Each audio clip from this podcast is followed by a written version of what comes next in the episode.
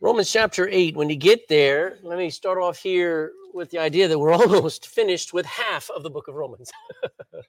One year to do eight chapters, and we'll finish it more, finish the other eight next year. Really, uh, Romans chapter 8 is the greatest chapter in the entire Bible for the Christian, and the book of Romans is the greatest book in the Bible for the Christian. And we're only going to look at two verses. We got two verses to look at this morning as we're going verse by verse through. If you will stand with me and read Romans chapter 8, verse 29 and verse 30. Stand with me. We're going to read out loud Romans chapter 8, verse 29 and verse 30. Then we'll pray again. We'll get started here. Romans chapter 8, verse 29 begin. For whom he did foreknow, he also did predestinate to be conformed to the image of his son, that he might be the firstborn among many brethren. Moreover, whom he did predestinate, them he also called, and whom he called, them he also justified, and whom he justified, them he also glorified. Do you do you know what the one repeating word in there? He. It's not you. It's not what boy, my works and my church and my great faith is what He does to save and to keep me saved. Let's pray. Father, bless what we're about to learn this morning. Challenge us, and I pray you just shake us to the core about these great foundational truths that make us rest in Christ. Because I'm tired of struggling against my own sins and my own failures and things that go through my head and through my heart, I'm just glad to know you have a grip that cannot let go. And I pray that you would bless as we open the Word of God, open our hearts to hear it and understand it and believe it in Jesus' name. Amen. Please be seated. All right, just two verses, okay? These two verses are why we can believe verse 28 is true look the verse that's just before. We we looked at it two weeks ago, and we what's the next word? No, this is what we know. And I just read verse 29 and 30. They tell us why we know it, but look at verse 28. And we know that all things, good and bad, work together for good, but only to them that love God. It's not to those who are, have no interest in God. This is not a promise that's for just everybody in the world. It's for those who love God and who are the called according to his purpose. So there are five words um, uh, that are big things that God does uh, in the life of the believer, okay? These five things make it so that heaven is secure. My, my, my destination is settled. I've got the ticket, I'm on board. The pilot is doing all the work. The train has got all the engine. I'm just enjoying the ride. Amen this thing of, of what we just read in verse 29 and 30 tells us these five B things, and he uses big words. I know they're very important Bible words. First one's foreknowledge. We know that uh, verse 29 says there, he did foreknow. Second one, he says, is predestination. These are all very important words. I know you like reading and listening to Hollywood. I tell you what, the Bible words are a whole lot better. Predestination, Come on. Next one's calling. And then uh, whom he calls, he also, my battery might, might be running, he justifies. And then the last one is he glorifies, glorifications.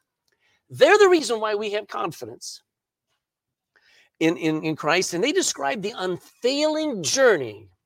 You ever get on a boat and you don't know if you're going to, you know, sink or whether it's going to arrive at your destination? I know my life, where I'm headed and how I'm getting there, whatever's going on, I know I will get where I'm going. I know that I know that this journey, the Christian life, is not a guess, a hope, a, a, a, a mystery. No, it's a done deal. Okay.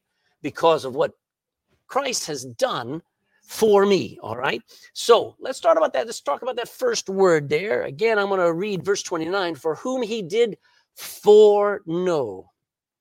This is one of those characteristics of God um, that, that you need to know about, okay? Um, and, and it's that God is all knowing.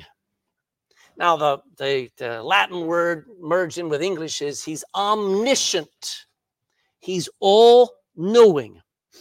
Uh, he knows everything all at once. Honestly, You don't, you know, I, you know, you see people who are really smart and they know a lot of stuff. They're like a human walking Wikipedia. They don't hold a candle to God. They know lots of facts and figures. God knows absolutely everything all at once. He knows the entirety of time all at once. I mean, he sees the beginning and he sees the end all at the same time because he's outside of time looking in. You got to understand that. God's not struggling through life. You and I are. He sees the end from the beginning. He literally sees everything before it ever starts. Go to Isaiah chapter 46. We will come back to Romans in a little bit. Isaiah chapter 46, a great scripture to know and turn to and to be excited about. Uh, Isaiah 46, verse 9.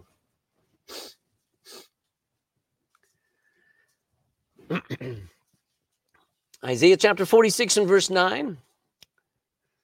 You know what I can remember? The past.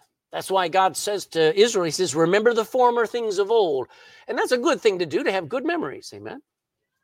I mean, Christmas should not be a curse because of all the bad memories. But God says, Remember the former things of old. Now, that's what we can do. Watch what God can do. For I am God, and there is none else. I am God, and there's none like me. Verse 10 declaring the end from the very beginning. And from ancient times, he declares the things that are not yet done, saying, My counsel, my wisdom, my plan shall stand, and I will do all my pleasure. That's he can declare the end from the beginning. This is listen, you need to know that God, you need to believe that God knows the future when you read your Bible and people say, Oh, I just don't like the Old Testament, you better learn the Old Testament because the first 12 chapters of Genesis tell you everything that's going to happen throughout history. Everything that's happening now has already happened before and it's just in a cycle, and you can you can generally predict what's going to happen next just from the first 12 chapters of Genesis. God actually sits down a king named Nebuchadnezzar and describes 2,500 years of future history with kingdoms and empires and battles. And he describes it to a pagan king in the book of Daniel. Daniel describes not only Nebuchadnezzar's kingdom of Babylon, but the kingdom that would follow. The Medes and the Persians, followed by Greece, followed by Rome, followed by the eternal kingdom of God. That's all described in, in the book of Daniel. As a matter of fact, uh, the precision of the book of Daniel, you read chapter 6, 7, and 8, and you start to see the description of the battles that were coming up with with Greece against Persia. And I don't care I don't care how much you hate God and how much you disagree with the Bible no sane atheist comes to the book of Daniel and says there's no God. Because I've known more atheists get born again because when they found out how precise the book of Daniel is they went I guess there's a God. And there is because God knows the future do you realize that Jesus knew who would betray him? He didn't guess. he didn't say, Well, I think it's Tom, you know. no, oh. Jesus knew who would betray him. He knew Peter would deny him. And he even told Peter, Peter says, I'd never done And Peter, Jesus said, Before this night is over, you're going to deny me three times. He knew the Jewish leaders and the Roman rulers would crucify him. And he knew three days later he'd get up again. Amen. He knows the future. You know what God tells us? God tells us there's coming a day where they're going to put a mark or a number or a name in your right hand or in your forehead, and you won't be able to buy or sell without it. That's in your Bible. And that's well, everything that's going on technology, uh, artificial intelligence, everything that's going on is predicted as, as a future event in your Bible. You couldn't make it up. God describes a coming world leader who will be absolutely loved and worshiped by the entire world. And people will think he's the Messiah and they'll dump Jesus Christ. That's all predicted in your Bible. Why is that? Because God knows the future. Amen. To God, everything is not out of control. It's all going according to plan.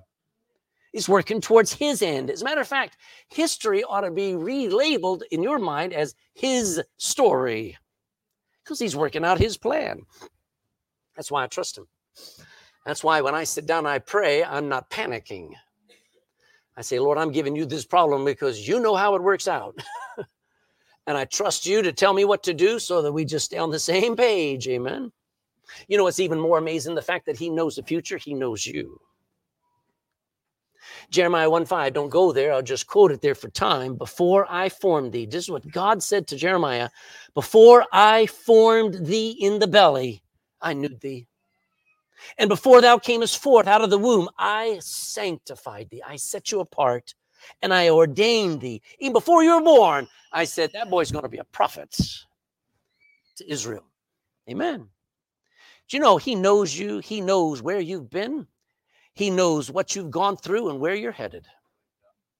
He knows what you can be if you would just trust him and, and let him guide, man. He knows you. Thankfully, nothing you do surprises him. I know I surprise my mother, but we can't surprise God because he, he knows us. Hallelujah. He knew you would mess up before he ever saved you. I've had people come and says, I think I blew it, Brother Ledbetter. I think I'm lost. He Said, Why'd you think that? Well, I sinned this sin. I go, when he saved you, he knew you would sin that sin. He doesn't renege on his promise. Amen. He already knows you. He knows what you're going to do. He knows how you're going to mess up. Amen. He can handle any of my failures, any of my weaknesses, any of my disasters, because he's already allowed for it. He built it all into the death of Jesus Christ. You see, Jesus Christ fulfilled how much righteousness? All righteousness. So my failure doesn't dent it, doesn't break it. Now, it doesn't mean that I should fail, doesn't mean that I should live in failure. But my failures don't determine God's outcome. He's going to work everything out for good. Amen, amen, amen.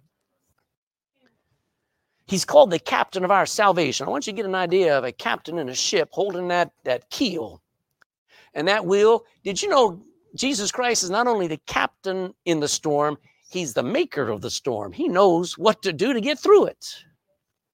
So you just sit back and enjoy the ride and realize it's going to be okay. He can work everything out for good. So that's why we're able to say God knows what he's doing and we can trust him. So foreknowledge simply means God already knows the future. And he's guiding the world events toward his perfect will.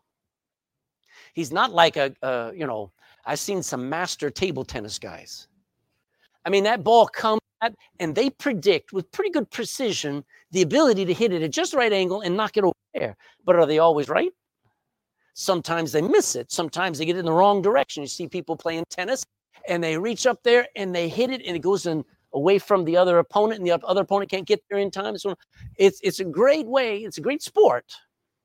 But see, God doesn't miss. Amen. Everything that's going on, He's directing and helping along the way. He's guiding the world events toward His perfect will, working with the free will and the sinlessness of men. Where the great debate comes in, talks about, well, if God you know, turn out do free will, of course we have free will. Just because He knows how it's going to happen doesn't mean He made it happen. He knows what you're going to choose. That's why he's made allowance for fixing it. It's absolutely breathtaking. He works with our free will and the sinfulness of men. You say, why is God allowing stuff to go on in the Middle East? Why did he allow Putin to attack Ukraine? Why does he allow? I can't answer that. I just know he knows what he's doing. Can you say that? He knows what he's doing. And he works with stupid people, sinful men. And he knows, here's the great truth, he knows who's going to be saved. You need to realize that. He knows who will choose to be saved and who will walk away. He knows who will come in and stand at that door and look inside and then walk away. He knows that. It's foreknowledge to him. And thankfully, thankfully, he chooses to work with those that choose to follow his son. You know, if somebody's, when my kids were growing up, and and uh, somebody was real nice to me. That was that was great. You know, I just I'd be real cordial back to them. But if they ever showed uh, affection and kindness to my kids, they made a friend. You know, they wanted to to put some money into their hand and wanted to uh, uh, you know ask them, well, what would you like to do or whatever. You know, you you give attention to my kids and you protect my kids and you watch out for my kids and you help my kids succeed or whatever you've got my attention. You understand what I'm saying? And when I look to Jesus Christ and I cry out to him and I choose to let him save me, God says, You got my attention. You take my son and you get everything. Amen. And he chooses to work with those who choose his son. Let's talk about the second word predestination. For whom he did foreknow, he also did predestinate. Now, notice in your Bible, it doesn't stop there. See, every theologian out there that gets way off into the wacko land and they're way too extreme say, well, God already chooses who to get saved and who to get lost. Doesn't say that. Look back there in, in Romans chapter 8. I want you to see what the Bible says in Romans chapter 8 and verse 29. Romans 8 29. For whom he did foreknow, pre know, we'd say, already know, he also did predestinate, not to go to heaven. No, no. But to be conformed to the image, we'd say the likeness of his son that Jesus, he might be the firstborn among a family, among many brethren. So, predestination, some people, to them, it's a scary word, okay? People have argued for uh, thousands of years about what it means and all this stuff. And you can argue, and I can tell you, I don't, I don't understand it fully. Don't you even think about it? Predestination, election, foreknowledge, all this stuff that's the mind of God. I've got a I've got the mind of an ant compared to him. Amen. You understand? So don't think for a second I got it all figured out. You say, well, what about this verse? I have no idea. I just know I like things made real simple. And um, uh, predestination is for Christians. It's not for the lost. It applies to Christians only. It doesn't kick in until a person believes the gospel. Do you understand that? It is God's reaction to our choice to trust Jesus Christ. And once you get saved, it means it's his choice for you now. You and I are not going to remain the same now. Once you got saved, and this is this is the reality of marriage. Here's a guy, and he's been the same way for 25 years.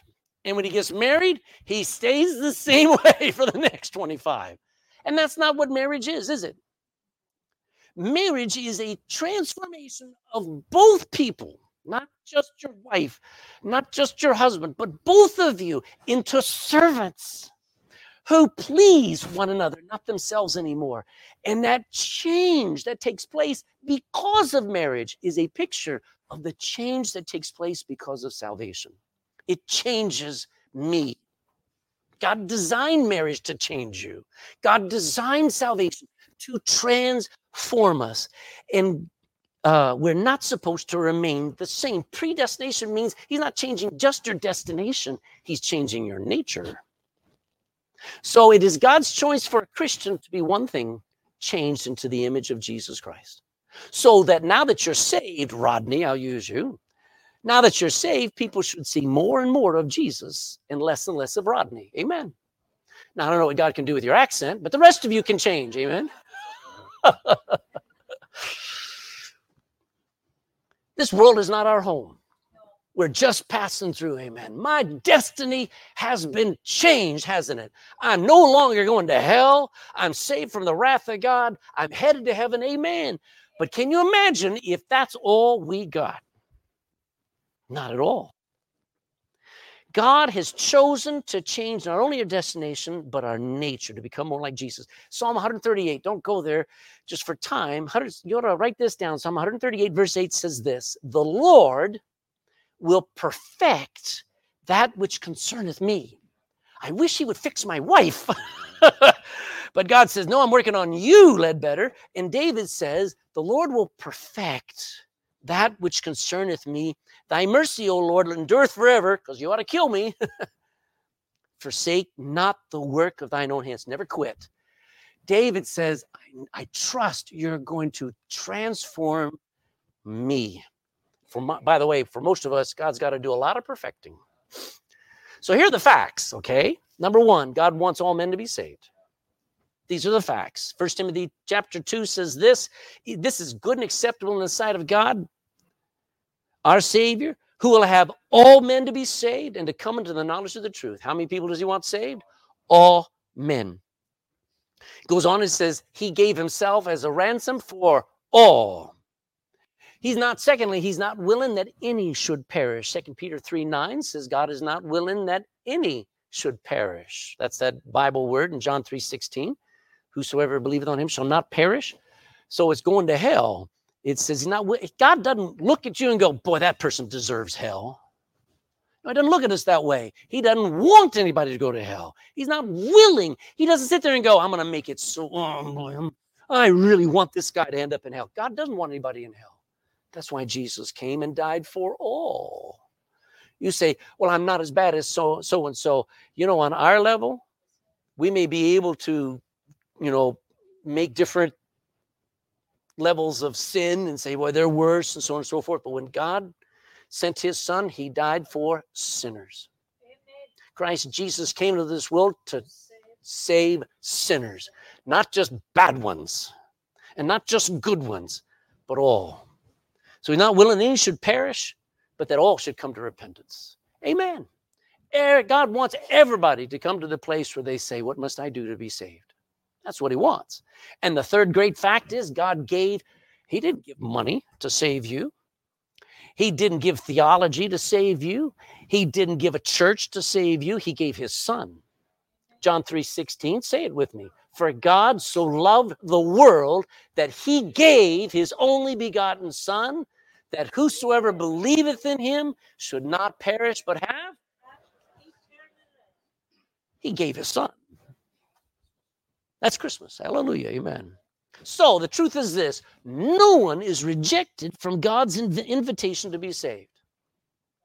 Do you know if anybody right now is hearing the this gospel, you don't have to wait till I finish. If you bowed your head right now, say, God, did you really die for me? Did you really would you would, would you save a wretch like me? There is no way in eternity for God to look and go, No, I'm not saving you. God can't do that. There is, God cannot reject anybody. It's us that reject him. It's us that choose, I'll put it off. You know why most people are in hell? Because they neglected to get saved. They put it off till they were older, till till till they were living cleaner, until maybe, you know, until it made a little more sense, or they kept putting it off, and then something happened and they ended up in hell and they neglected to get saved. And I know a lot of people reject it but it's on them and not on God, is it? That's predestination. Now, the now what's amazing is this is um, oh, I got too much to say. I'll have to come back to it another. I could preach for three weeks on this stuff. What a Christian to become like. We read there in Romans 8:29. Look at it again. 8:29, for whom he did foreknow, he also did predestinate to be conformed to the image of his son. Just stop there for a second. We're supposed to become like Jesus. God is committed to making us become like Jesus. Now, I know God, the Bible loves me, but He doesn't love me as me. He wants me to be like His Son. Okay? He didn't look around and say, Oh, Bill, I like Bill. I wish everybody was like Bill. That's not what God says, amen. we all like Bill. But when God saved Bill, it wasn't so that he could set Bill up and say, Everybody, I want you to be like Bill. Not at all. Wants everybody to be like Jesus. Philippians 1 6, my life verse, being confident of this, this very thing, that he which hath begun a good what? In me. That good work is to, to, to, to transform me, to, to change me to be like Jesus. He that hath begun a good work, like a, a, a clay modeler, somebody who's working with clay, uh, will perform it until the day of Jesus Christ, until the day I get to go home. You know what he uses to make me like Jesus? Life. you know, when I was uh, a kid, uh, maybe some of you had it as well. I would go to some people's homes and their grandma would be there and the grandfather would be there. And grandma, in these other, now I wasn't saying in my house, but grandma had grandma's spanking spoon. You know what it was? A fly swatter with a pillow on it. and and you know, grandmas just can't can't correct their children, their, their grandchildren. Now they did their children, but they're just too kind to their grandchildren. I understand all that. But that's how we want God to treat us is with a fly swatter with a pillow on it. God doesn't do that. He uses life to change you. Say, I wish God had a different life in mind for me. Yeah, I understand that. But God uses suffering and He uses being a success. Don't you sell out and say, well, so and so, they're doing well. I guess it's not fair. No, no, no. He's using both. He'll use troubles and triumphs. When He gets you to obey His words, He's changing you. And when you reap what you sow because you've disobeyed him, he's changing you. There's never a moment, nod your head, there's never a moment he's not working on you. Amen. He'll use your husband, he'll use your wife, he'll use your kids. That's why you can't kill him. You got to keep them around because God's using your kids. He's using your parents. He's using your lack of parents.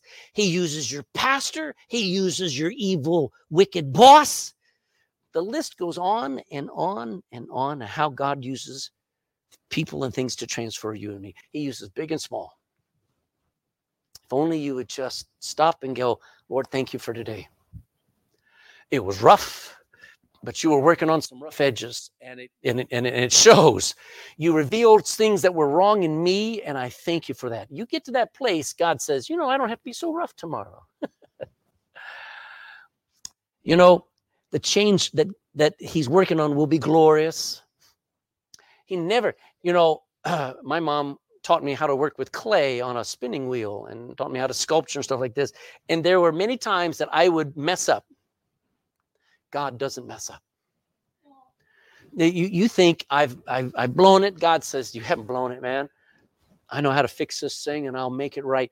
You got to get to the place where you just start trusting even in the disaster that you caused that God can make it glorious. You're in Romans 8. Look at verse 17. Romans 8, 18, sorry. Romans 8, 18. For I reckon, I understand fully that the sufferings, ooh, look at those words, of this present time are not worthy to be compared with what? The glory which shall be revealed in us. Look at Second Corinthians 4. Look to the right, go to Second Corinthians 4 and verse 17. 2 Corinthians 4 17. Start in verse 16. It says this For which cause? We don't quit. That's what he means when he says we faint not. For which cause we faint not, though, but though our outward man perish. I mean, you're killing me. I'm worn out, tired. I just want to die. My body's given out. Okay, Though our outward man perish, yet the inward man, your soul, is renewed day by day. Verse 17, for our light affliction. I think he put those words in, not meaning that, oh, you know, I I I I couldn't get my coffee today. No, no, no.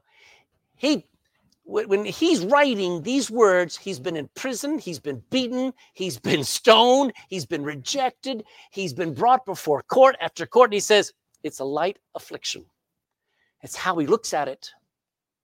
That's what he's concluded. He says, When I weigh what I'm going through and what I'm going to go through, for our light affliction, which is but for a moment, it worketh for us. Notice those words worketh it changes us, it works on us. A far more exceeding and eternal weight of.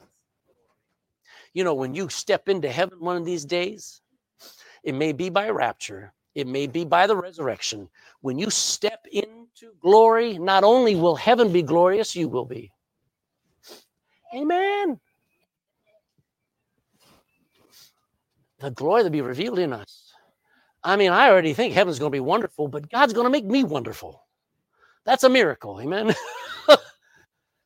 That's what we're predestined to become. That's the whole point. And it's for Christians. People use this word and apply it to the unsaved. You go right ahead. I know it works and it's working for me. So, in simple words, let me remind you it means that God knows who will believe on Jesus. And he chooses those that choose his son Come on. And he is committed to making those believers to become like his son. And how does he do it? By working on them every day until death brings them home. That's our predestination. You know, when God committed himself to me, he said, I'll never leave you nor forsake you. You and I belong to him. He paid too high a price for him to just say, I'm giving up on Gleb. I got to pick on Gleb now today. All right. Third point. Third word there, whom he did foreknow, he predestinated. Those he predestinated, he called. Let's look at that word. I like I like reviewing, so I just want you to understand God knows who's going to believe. Secondly, mm, this thing's not working. He makes sure that they are on track to become more and more like Jesus. Now, some of us get off track, don't we?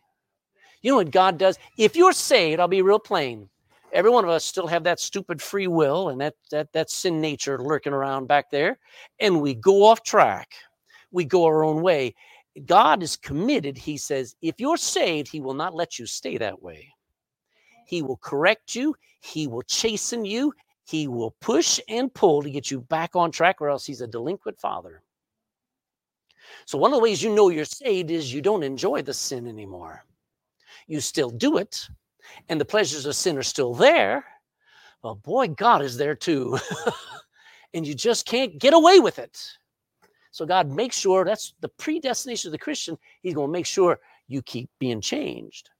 And thirdly, third thing about review is that how does he how does he put us on track was because he's calling us to a different way of life. When I say calling, I mean to summon us to a perfect purpose. Now, I hope you never get a court summons. Do you know what a, a court summons is? That's where you get a letter in the post, or maybe the sheriff, sheriff delivers it and says, You're supposed to be in court on such a day. You know what that is? A calling. and it's serious, and you can't miss that court date, can you? Do you know when you got saved, God gave you a summons, which is a calling to be different than you currently are. He says, Now, Ledbetter, I know you're 17 years old. I know you want to be an astronaut. You want to be an aerospace engineer. You want to do this. You want to do that. I'm calling you to a different life. You say, That's what right does he have? He's God. And let me be real plain. This is a little bit ahead of myself but he knows me. And he knows what, what good thing I can do instead of my thing, which will be empty and wasted. You want to read about a wasted life? Read about Solomon. He had all the money, all the girls. Marilyn Monroe, John F. Kennedy, uh, Bugsy, Malone, Bugsy Malone, the mafia, and all of the wealthiest people, Hugh Hefner, all of these people couldn't hold a candle to Solomon. You know what Solomon said? It was a wasted life. Do you know what? If God calls you to be a chemist, or God calls you to be a pianist, or God calls you to be a preacher, a church starter, whatever God calls you to do, it's perfect. And you got to start to trust that He knows what He's doing. Um, go to Ephesians. You're in Corinthians. Go to the right, find Ephesians chapter 1. Ephesians chapter 1, verse 18.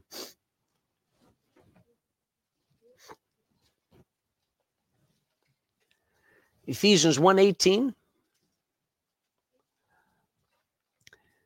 The eyes of your understanding, this is what Paul was praying for the Christians at Ephesus, is that the eyes of your understanding be enlightened, your eyes to be opened, that ye may know what is the.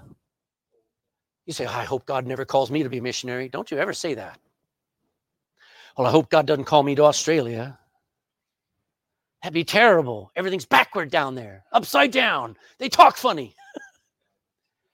Can you imagine? Look what he says that you would know what is the hope of his calling. What are the riches of the glory of his inheritance that's among all the saints?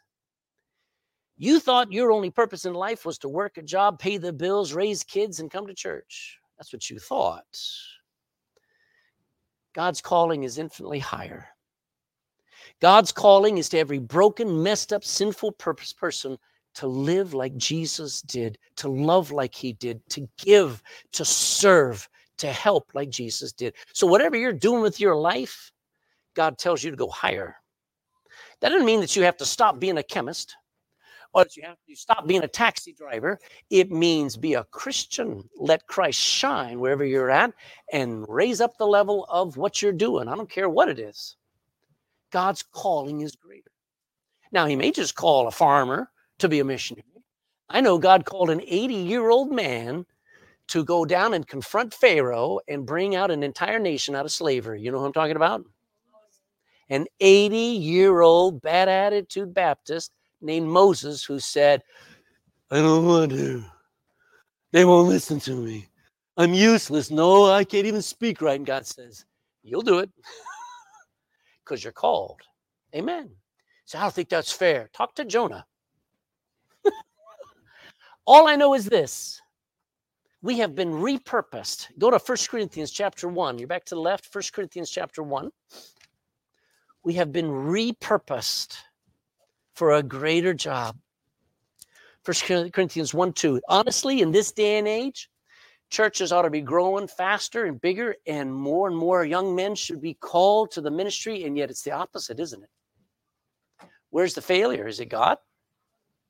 I think God is still calling. I think we don't want to answer. Look at your Bible, 1 Corinthians chapter 1 and verse 2 says, Unto the church of God which is at Corinth, to them that are sanctified in Christ Jesus, called to be what? I quit living like a sinner. You're called to live like a saint. You're called to live, think, love, give, die like you're already in heaven. Amen. You're, you're, you're called into fellowship with God's dear Son. Uh, and you're, uh, I got to take you to look at verse 26. I'm skipping things, but I want you to see this. This is probably the best part of the whole message. First Corinthians chapter 1, verse 26. We are called, most of all, I need you to give me all of your attention for just three seconds and then everything else after that. Anyway, when God calls a sinful, broken, messed up, mental person like me into his kingdom. He called me to confound the good and the wise and the powerful and the rich and the able. Look at this. First Corinthians chapter 1 verse 26. For ye see your calling, brethren, how that not many wise men after the flesh, not many mighty. To put the word Schwarzenegger there, Arnold. Anyway, not many mighty, not many noble are called, but God hath chosen, there's our word, the foolish things of the world. That's us to confound the wise. God hath chosen the weak things. I can't do it. I can't, I can't teach. I can't hand out a gospel tract. God called you to hand out a gospel tract, to open your mouth, to give the gospel. It says to confound the things which are mighty. He uses weak people like you and me to just conquer the mighty. Verse 28 and he uses the base things, the bottom things of the world, and the things which are despised. That's you and me. Hath God chosen? Use the word called. He's chosen, yea, and the things which don't even exist to bring to naught the things that are. Why? So that no flesh should glory in his presence. If God ever uses the likes of Craig Ledbetter, a Texan, God ever uses me, it's because He did it, not me. Amen. And if God ever uses you, it's because you finally got doing what God called you to do, and then it gets done. Isn't that cool? By the way, God doesn't change his mind. In Romans chapter 11, 29, it says, The gifts and the calling of God are without repentance, which means this He doesn't change his mind. That's how come I know God is still for Israel. That's how come I know you're still going to heaven because when He's elected to save you, when you got saved, He can't go, I changed my mind. No, He doesn't change His mind. And when He calls you to do something, He doesn't change His mind. Thank God. So here's the point I got to catch up with myself. Um, yield to his calling in your life. You need to be asking, young man, old man, I don't care who you are, you need to be asking God, God, do you want to use me? Could you really use me? And you know what God will probably say? Yeah. But he might say, yeah. Amen. That's what we need because yielding is our job. He does the calling. Nobody just says, Pastor, I'll be a missionary. I'm glad. Amen. But God better call you. not you. Amen. Make yourself available to God, but wait for Him to say, Yeah. Amen. Um, somebody says, Well, it's it's it's not fair. I, I think it's brilliant. You know what a designer does? A manufacturer engineer makes things for a purpose. And if you make a watch, can you imagine somebody taking a watch and making using it as a footstool? Uh, not a footstool, a, a doorstop. You know, here's this Rolex watch at the door, and you bring the door. What was that? It's a Rolex. It was designed for better things, amen. Huh.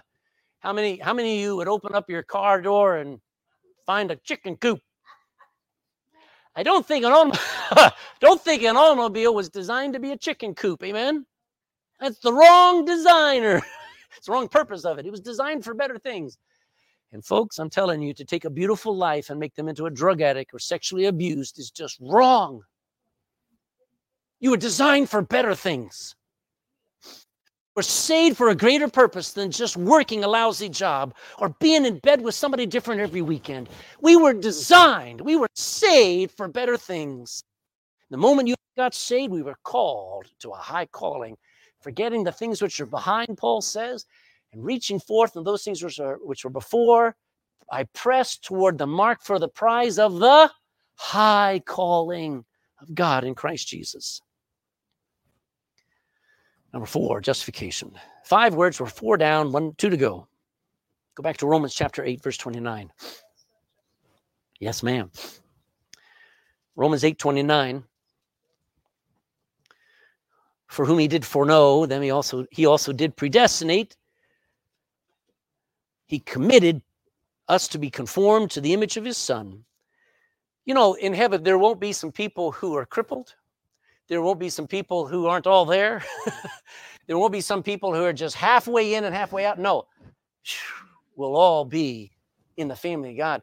We, we're, we're in the beloved, ladies and gentlemen. We're in the family of God and we're made perfect. But let me keep going. Verse, uh, verse 30. Moreover, he did predestinate them also to be called, and whom he called, them he also, the next word is justified. Now, simply, it means making a sinful person perfectly righteous as if they'd never sinned.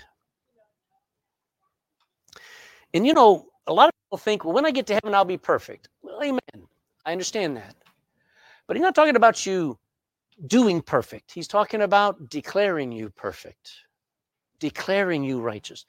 God can look at you in light of what his son Jesus Christ did, and when his son was declared damned and condemned and judged as all mankind, sinful mankind, he can now look at me and says, forgiven, pardoned, justified.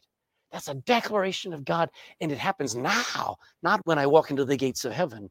I am justified. We read it already in, in, in Romans chapter 4. Uh, it says, To him that worketh not, but believeth on him that justifieth the ungodly, his faith is counted for righteousness, not his works. Romans 5:19 says, For as by one man's disobedience, that's Adam, many were made sinners. So by the obedience of one, Jesus, so many shall be made righteous. Wow, man. From the moment we believed, we became righteous before God. That's what God did. How do I know God's going to work everything out? Because He already made everything right. My history, my past has been washed away. My future is cleaned already. I can't understand it. I just sit there and go, wow. How does he do it? Look at uh, 1 Corinthians. Go to right. Go to 1 Corinthians, 2, 2 Corinthians chapter 5. 2 Corinthians 5, 17.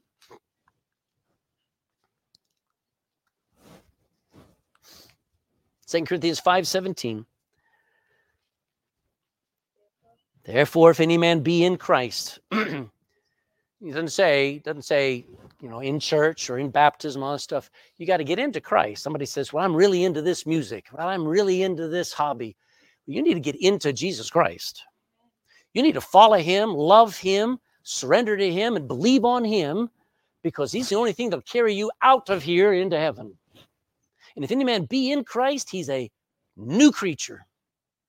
Old things are passed away as far as God's concerned. Behold, all things are become new. Now, how did that happen? Look down to verse 21. For he hath made him, this is God, hath made Jesus to be sin for us. Was Jesus made a sinner?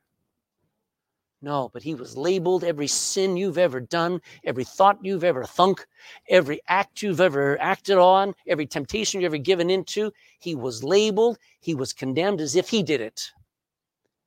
He made him to be sin for us.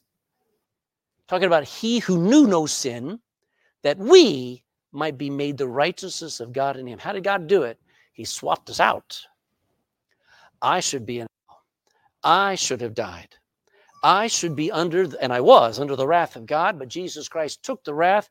Now all I get is love. All I get is mercy. All I get is eternal life.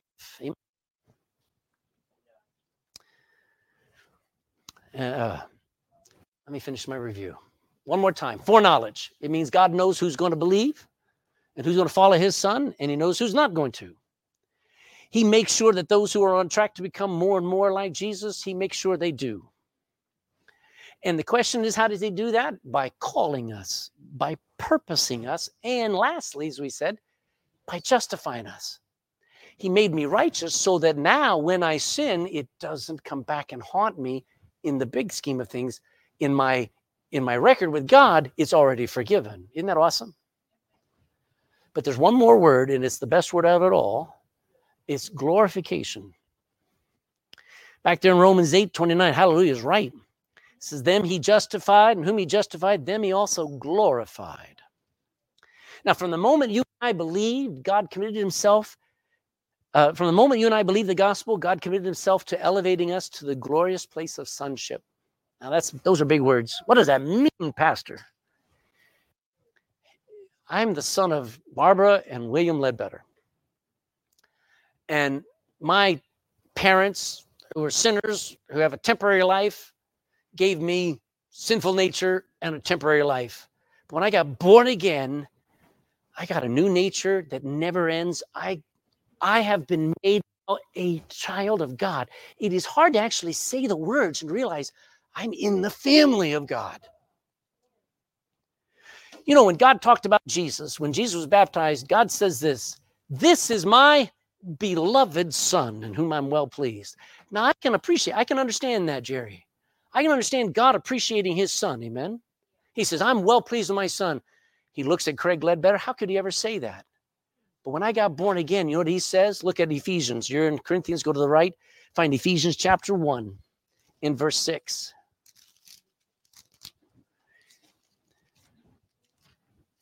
Ephesians 1 and verse 6. To the praise of the glory of his grace, wherein he, God, hath made us accepted in the beloved. I think I've given you the illustration before. Or if I had, if there were three of me up three, three people up here, if I had uh, Tom and Gleb, and we're the Father, the, the, the Son, and the Holy Ghost, and we're up here, and then comes Declan. And we all look at Declan and we go, Do we? Yeah, no? Okay, all right. And we make him accepted in that closeness of the family of God. And then God says, and even Gavin, and even Leo, and Pat, you're accepted in the closeness of the Trinity. We are, what does it say? We are, we, he hath made us accepted in the beloved, in that closeness that God has with the Son. That's amazing. When when when uh, when Jesus went up to the Mount of Transfiguration, as he got up there, without even warning them, he was transfigured in front of them. Remember that? Matthew chapter 17. And he became all glorious, came brighter than the sun. Peter, James, and John fell on their face and they said, Let, let us just stay up here. And the Father appeared and said, This is my beloved Son. Hear him. Then the cloud passed away, and then Jesus back to normal again. And the idea is Jesus showed a little bit of the glory that he has, and he was showing a little bit of the glory we're going to have when we get home to heaven. That's why in this life, it's dirt, muck, it's it's hard, it's painful, but it's a light affliction just for a moment compared to the glory that's ahead. He's elevated. And one of these days, he's going to raise us up to heaven and we're going to be treated as a son. Jesus, I already said that, showed us a glimpse when he um, was transfigured on the Mount of Transfiguration. And it is the final work of Christ in us, and it happens when we die. Just, just, mm. um, he will change every last bit of us into the likeness of Christ. I think he wants to do more of the work now than then, but even if he's very, if you're very hard hearted and even if you're very slow to change, he'll finish the work. That's the promise of God. Amen. You're not trying to work your way to heaven. You you already are going. And I'm here to tell you these verses in Romans are to remind us that what's going on in our life is trying to transform us instead of the world conforming us. You see the difference? The world tries to make us in its image. And whatever's going on in my life comes from the hand of God and is trying to transform us into his image. Um, King David said these words in Psalm 17 As for me, I will behold thy face in righteousness one day. I shall be satisfied when I awake with thy likeness. That's David saying, one of these days when I get resurrected, I will have your likeness. That's under the Old Testament. It's true for all believers. You're going to be just like Jesus Christ. Start acting like it now. Amen. So, put up with the troubles and the suffering of your life, Christian.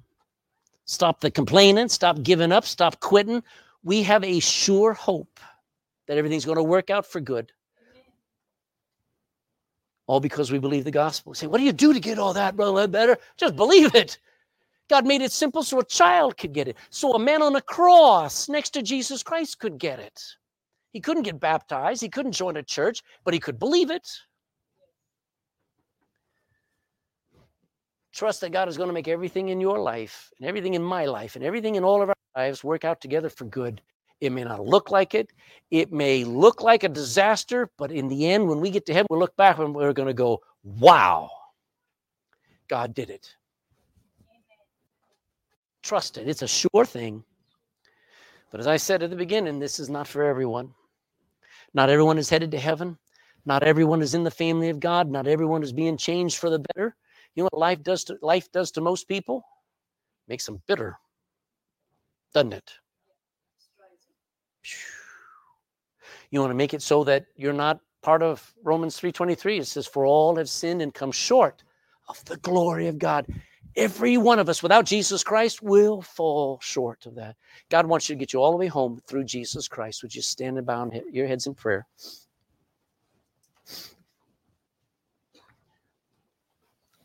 Think about what Jesus Christ did. Don't think about what Mary did. Don't think about what the pastor or church or anybody else. Just realize what Jesus Christ did. He calls you to follow Him, He invites you to trust Him, to believe on Him, to worship Him. And not just as a faraway sinner, but as somebody who is invited to be a son, a daughter, a child of God. All you got to do is believe it. All you got to do is call on his name. His name is Jesus. And it's very easy to say. You can ask right now.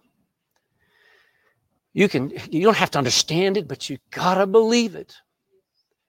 For God so loved the world that he gave his only begotten Son, that whosoever believeth in him should no longer perish, but have everlasting. You can go out of here with everlasting life all over you going to take you home to heaven because of believing in Jesus Christ.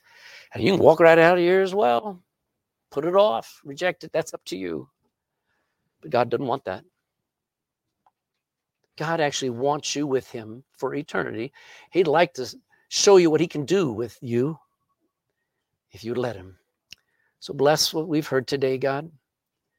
I pray it encouraged a bunch of us, and I pray convicted some others, Lord. We've been letting the world conform us we need to start saying, Lord, I'm, I'm, I'm, I'm now knowing the pressures of the world, the temptations of the world, even my failures are for good if I just keep my eyes on you and let you work it together for a grand purpose. If I would just start yielding and letting you use me. And we pray all this in Jesus' name. Amen.